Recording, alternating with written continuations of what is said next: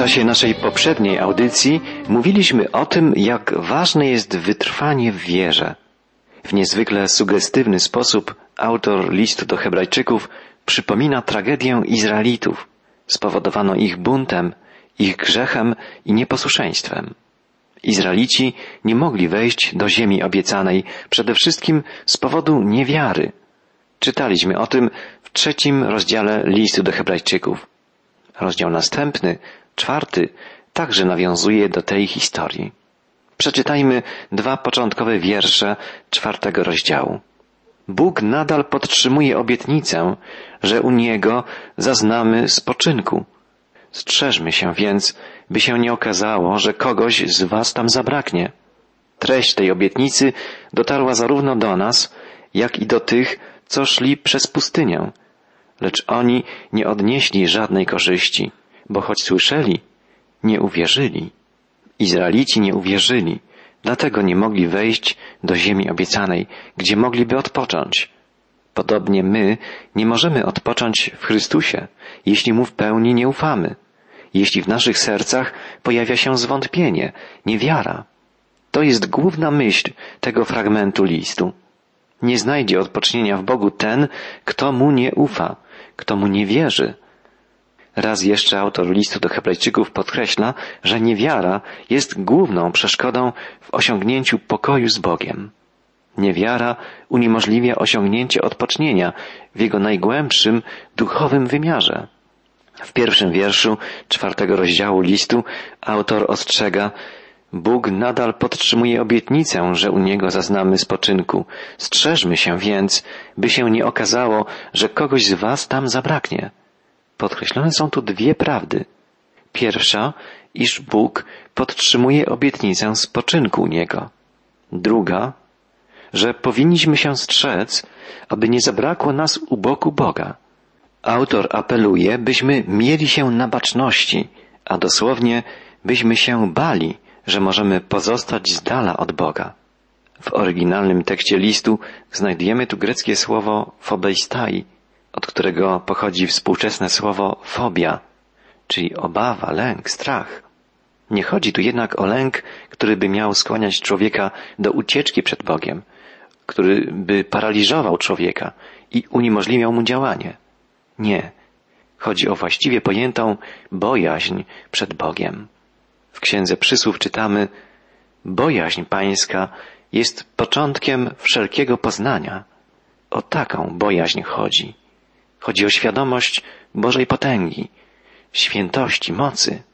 Taka bojaźń pomnaża siły wierzącego człowieka, uzdalnia go do podejmowania zadań przekraczających jego siły, bo będąc świadomym własnej słabości, polega na sile Boga, czerpie z Jego mocy. Taka postawa umożliwia wejście w odpocznienie u Boga, o którym pisze autor listu. Człowiek, który boi się Boga, nie boi się niczego ani nikogo innego. Może czuć się bezpiecznie, bo ufa Bogu, ufa Jego mocy. Autor listu pisze, treść tej obietnicy dotarła zarówno do nas, jak i do tych, co szli przez pustynię. Lecz oni nie odnieśli żadnej korzyści, bo choć usłyszeli, nie uwierzyli. Izraelici nie uwierzyli, nie zaufali Bogu i dlatego bali się wrogich im ludów zamieszkujących Kanaan. Nie mogli wejść do odpocznienia zgotowanego im przez Boga. My jednak, czytamy dalej w wierszu trzecim, znajdziemy spoczynek u Boga, jeśli dochowamy wierności. To tamtych, powiedział Bóg, przeto zagniewany postanowiłem, że nie zaznają spoczynku u mnie. A przecież Bóg działa od początku świata. Autor listu przypomina, że to Bóg postanowił, iż Izraelici nie znajdą u Niego odpoczynku. I dla kontrastu podkreśla, my jednak znajdziemy spoczynek u Boga, jeśli dochowamy wierności. Izraelici nie dochowali Bogu wierności. I nawet kiedy wkroczyli do Kanaanu pod wodzą Jozuego, nie zaznali spoczynku. Musieli walczyć z wrogimi im ludami kananejskimi, Amalekitami, Filistynami, Moabitami. Ich zmagania w sposób symboliczny, obrazowy ukazują prawdę o duchowej walce z trzema głównymi wrogami, nazwanymi w Biblii ciałem, światem i diabłem.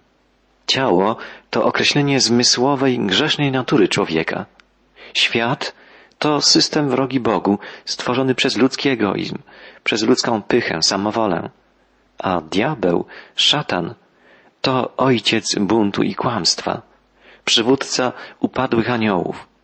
Walka z tymi trzema wrogami uniemożliwia wierzącym wejście w stan pełnego odpoczynku, a jednak dzięki Chrystusowi możemy znaleźć spoczynek u Boga, jeśli dochowamy Mu wierności. Autor listu do Hebrajczyków rysuje tu jeszcze jeden obraz. Odwołuje się do czasów stworzenia i przypomina, że Bóg, który działa od początku świata, odpoczął siódmego dnia, po dokonaniu wszystkich swoich dzieł. Autor listu wyjaśnia, dlaczego przypomina ten fakt. Czytamy od wiersza szóstego. Zachowuje więc swoją moc to, że ci, którzy wcześniej usłyszeli słowa obietnicy, nie zaznali spoczynku Boga, bo nie uwierzyli. Bóg jednak wyznacza pewien dzień, który Dawid po wielu wiekach nazywa dzisiaj, jak to już wcześniej było powiedziane. Dzisiaj, jeśli usłyszycie Jego głos, niech serce wasze nie będzie jak kamień. Lud izraelski nie zaznał prawdziwego spoczynku, mimo że przestrzegał święcenia sabatu. Przyczyną była niewiara, brak posłuszeństwa względem Boga. Dlatego Bóg wyznacza dzień, pisze autor listu, który Dawid nazywa w swym psalmie dzisiaj.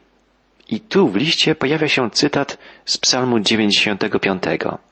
Dzisiaj, jeśli usłyszycie Jego głos, niech serce wasze nie będzie jak kamień. Możemy zapytać, jaki to dzień, owo dzisiaj? Jest to dzień, w którym słyszymy głos Boga. Dzień, którym nasze serce staje się wrażliwe, otwarte na Boże działanie.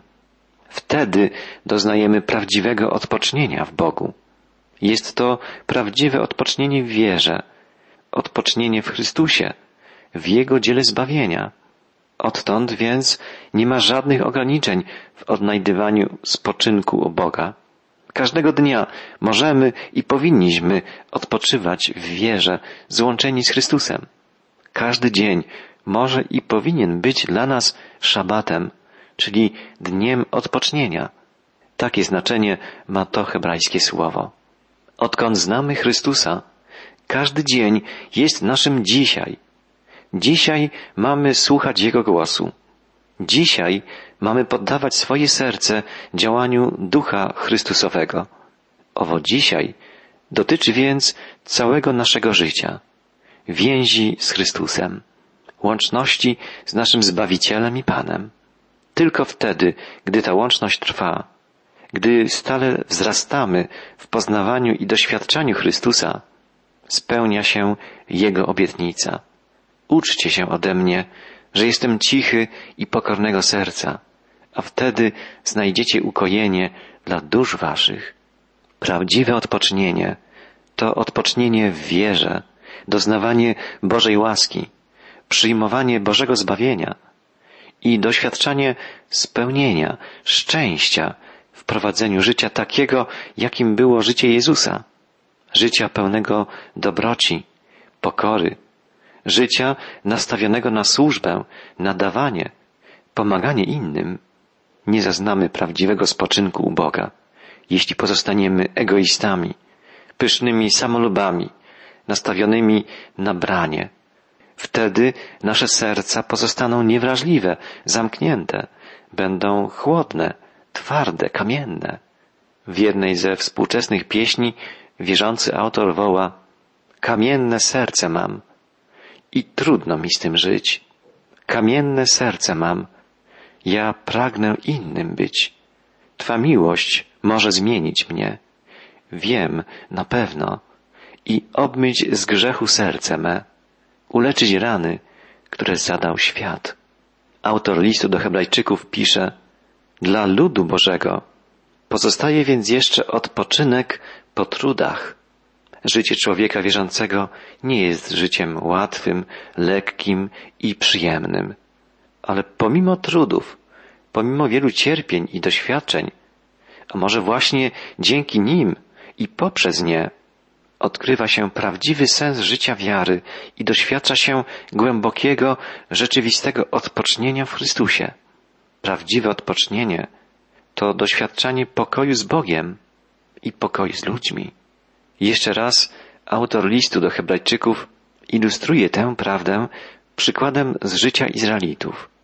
Czytamy, jeśli Jozue zapewniłby im odpoczynek, to później nie byłoby mowy o innym dniu. Jozue wprowadził lud izraelski do Kanaanu, ale oni nie zaufali Bogu do końca. Nie okazali mu wierności, posłuszeństwa. Z powodu niewiary nie zaznali prawdziwego odpoczynku. Dlatego Bóg ustanowił inny dzień, dzień zbawienia. Był on zapowiadany już przez proroków. To prawda, lud izraelski nie zaznał odpoczynku, ale odpoczynek ten pozostał aktualny w obietnicy nadejścia Mesjasza, Zbawiciela. Treść tej obietnicy dotarła zarówno do nas, jak i do tych, co szli przez pustynię. Lecz oni nie odnieśli korzyści, bo choć usłyszeli, nie uwierzyli. My jednak znajdziemy spoczynek u Boga, jeśli dochowamy wierności. To tamtych, powiedział Bóg. Zagniewany postanowiłem, że nie zaznają spoczynku u mnie. A przecież Bóg działa od początku świata. Tak bowiem powiedział o siódmym dniu stworzenia. Siódmego dnia odpoczął Bóg po dokonaniu wszystkich swoich dzieł, a gdzie indziej powiedziano, oni nie zaznają spoczynku u mnie. Zachowuje więc swoją moc to, że ci, którzy wcześniej usłyszeli słowa obietnicy, nie zaznali spoczynku Boga, bo nie uwierzyli. Bóg jednak wyznacza pewien dzień, który Dawid po wielu wiekach nazywa dzisiaj. Jak to już wcześniej było powiedziane, dzisiaj, jeśli usłyszycie Jego głos, niech serca wasze nie będą jak kamień. Jeszcze raz podkreślmy, niewiara uniemożliwia wejście w stan odpoczynku Boga, ale pokój z Bogiem jest możliwy dzięki wierze w Mesjasza, Chrystusa, dzięki przyjęciu Jego dzieła zbawienia. Jest to dzieło odkupienia, odrodzenia, dzieło nowego stworzenia. Pisząc do Hebrajczyków, znających doskonale Stary Testament, autor listu odwołuje się do kolejnej prawdy uznawanej przez rabinów. W siódmym dniu, po dokonaniu dzieła stworzenia, Bóg odpoczął po swej pracy. W relacji księgi Genezis, czyli księgi rodzaju, pierwszej księgi mojżeszowej, zwraca uwagę to, że w ciągu sześciu dni stworzenia zawsze czytamy o poranku i o wieczorze. To znaczy, że każdy z sześciu dni stworzenia posiadał początek i koniec, ale w opisie siódmego dnia, dnia Bożego odpoczynku, nie ma mowy o jego zakończeniu. Tak więc Boży odpoczynek trwa. Chociaż w przeszłości Izraelici nie weszli do tego odpoczynku, Boża propozycja jest nadal aktualna. Lud Boży, jeśli tylko nie zatwardzi swoich serc, będzie mógł wejść w stan odpocznienia u Boga. On stale apeluje do swego ludu, by wszedł do jego odpocznienia. Wkroczenie do Kanaanu pod wodzą Jozłego nie było równoznaczne z osiągnięciem odpoczynku. A więc odpocznienie u Boga oznacza coś więcej niż tylko wejście do ziemi obiecanej. Bóg nadal zwraca się do ludzi, by nie zatwardzali swoich serc. Jeśli nawet w wielkich dla narodu wybranego chwilach dziejowych można było usłyszeć, że Bóg dał ludowi swemu odpocznienie, to jednak było to tylko tymczasowe spełnienie obietnicy bo prawdziwe odpocznienie zostało zarezerwowane dla całego ludu Bożego, dla społeczności wszystkich wierzących, odkupionych przez Chrystusa, Zbawiciela. Jest to rzeczywistość Bożego życia, które trwa zawsze. Boże dzisiaj wciąż istnieje. Jego obietnica jest stale aktualna, ale to dzisiaj nie będzie istniało zawsze. Nasze życie zbliża się do końca. I dlatego Autor listu do Hebrajczyków apeluje teraz, w tej chwili, poprzez wiarę, wejdźcie do odpocznienia Bożego. Uważajcie, żeby przez brak wiary i nieposłuszeństwo nie minąć się z obietnicą odpocznienia i pokoju oferowanego nam przez Boga.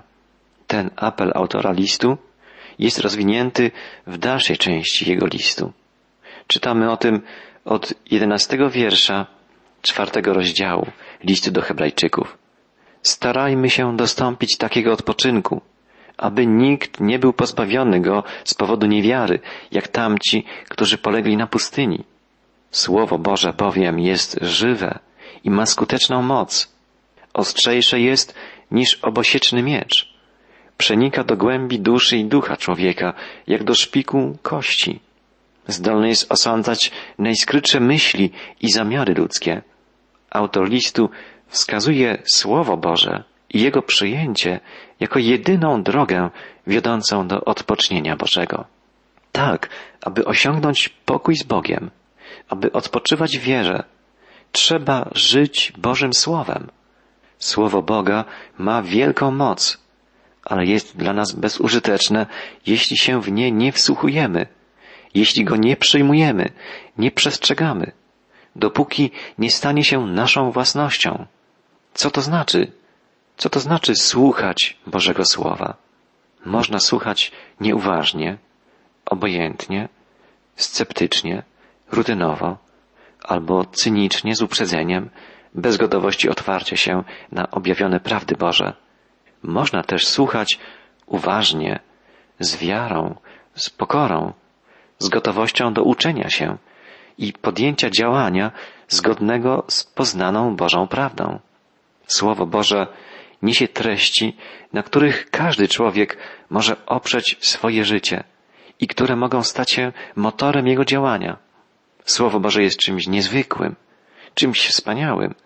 Jest ono żywe, jest skuteczne, ostre, przenikające i osądzające. Słowo jest żywe, bo żywy jest Bóg, od którego ono pochodzi. Bóg mówi o sobie Jestem, który jestem. On jest, trwa wiecznie i Jego słowo trwa wraz z Nim na wieki. Pan Jezus Chrystus powiedział, niebo i ziemia przeminą, ale słowo moje nie przeminie. Słowo Chrystusa jest żywe, jest pełne życia dla ludzi wszystkich czasów. Wiele innych słów spisanych w wielu księgach ma jakieś znaczenie, ale słowo Boga jest czymś, przed czym żaden człowiek nie może przejść obojętnie. Musi je albo przyjąć, albo odrzucić. Możemy pomyśleć o tak wielkich autorach jak Horacy, Platon, Szekspir, Mickiewicz. Ich twórczość z pewnością jest cenna, ale trudno sobie wyobrazić, by ich dzieła ktokolwiek mógł czy chciał studiować codziennie przez całe swoje życie. Natomiast słowa Jezusa są czytane i rozważane przez wielu ludzi codziennie, całymi latami, przez całe życie. I zawsze słowa te niosą nową, świeżą otuchę, nadzieję, kształtują w szczerych sercach miłość, pokój, radość, cierpliwość, uprzejmość, dobroć, łagodność. Tak, Słowo Boże jest żywe, kształtuje życie milionów ludzi na przestrzeni tysięcy lat. Słowo Boże jest żywe i skuteczne, bo jest stale aktualne i wykonuje wielką pracę. Nigdy nie wraca próżno. Jak wołał prorok w imieniu Pana, jak deszcz i śnieg spada z nieba i już tam nie wraca, ale zrasza ziemię i czyni ją urodzajną, tak iż porasta roślinnością i daje siewcy ziarno, a jedzącym chleb. Tak jest z moim słowem, które wychodzi z moich ust. Nie wraca do mnie puste, lecz wykonuje moją wolę i spełnia pomyślnie to, z czym je wysłałem. Słowo Boże jest skuteczne, jest żywe, skuteczne i ostrzejsze niż obosieczny miecz. Przenika do głębi duszy i ducha człowieka, jak do szpiku kości. Zdolny jest osądzać najskrytsze myśli i zamiary ludzkie. Boże Słowo przenika i osądza całe jestestwo człowieka. Bada i ocenia jego motywacje, najskrytsze myśli, uczucia, pragnienia, obawy, nadzieje. Zawsze zaczyna się dziać coś dobrego, gdy ludzie zbliżają się do Słowa Bożego, gdy zaczynają traktować je poważnie, gdy zaczynają stosować się do niego w życiu na co dzień. Wtedy wybucha przebudzenie duchowe, następuje przemiana całych społeczeństw, całych narodów. Słowo Boże należy czytać, studiować, rozważać i w końcu należy je wprowadzać w czyn. Wtedy następuje prawdziwa przemiana, przebudzenie, odrodzenie pojedynczych osób, rodzin, wspólnot, społeczeństw, narodów. Słowo Boże przenika do głębi duszy i ducha człowieka. W oryginalnym języku listu słowo psyche, dusza, to tchnienie życia. Grecy tym słowem określali życie fizyczne, wspólne wszystkim istotom żywym. Natomiast pneuma, duch, to cecha wyłącznie ludzka. Dzięki posiadanemu duchowi człowiek myśli, rozumuje i jest zdolny do nawiązania łączności z Bogiem. Tak więc Słowo Boże przenika, bada nasze życie zarówno w jego aspekcie fizycznym, materialnym, jak i duchowym. Słowo Boże osądza nas. Jesteśmy wezwani, aby poddać się Bożemu sądowi, bo gdybyśmy sami siebie osądzali, nie podlegalibyśmy osądowi. Gdy zaś jesteśmy sądzeni przez Pana, znaczy to, że nas wychowuje, abyśmy wraz ze światem nie zostali potępieni. Tak pisze apostoł narodów do chrześcijan w Koryncie. Zauważmy, w Księdze Dziejów Apostolskich dwukrotnie spotykamy stwierdzenie, iż Bóg zna nasze serca. Pamiętajmy, że przypomniane w liście do Hebrajczyków Boże działanie wobec biblijnego narodu wybranego w sposób obrazowy wskazuje drogę, jaką winien postępować Kościół Jezusa Chrystusa. Lud Boży Nowego Przymierza otrzymał obietnicę wejścia do odpocznienia Bożego. Dochowajmy wierności Bogu. Bądźmy Mu posłuszni. Niechaj Słowo Chrystusowe mieszka w nas obficie i przetwarza nasze życie zgodnie z wolą tego, który nas powołał, abyśmy mogli stać się uczestnikami Jego odpocznienia.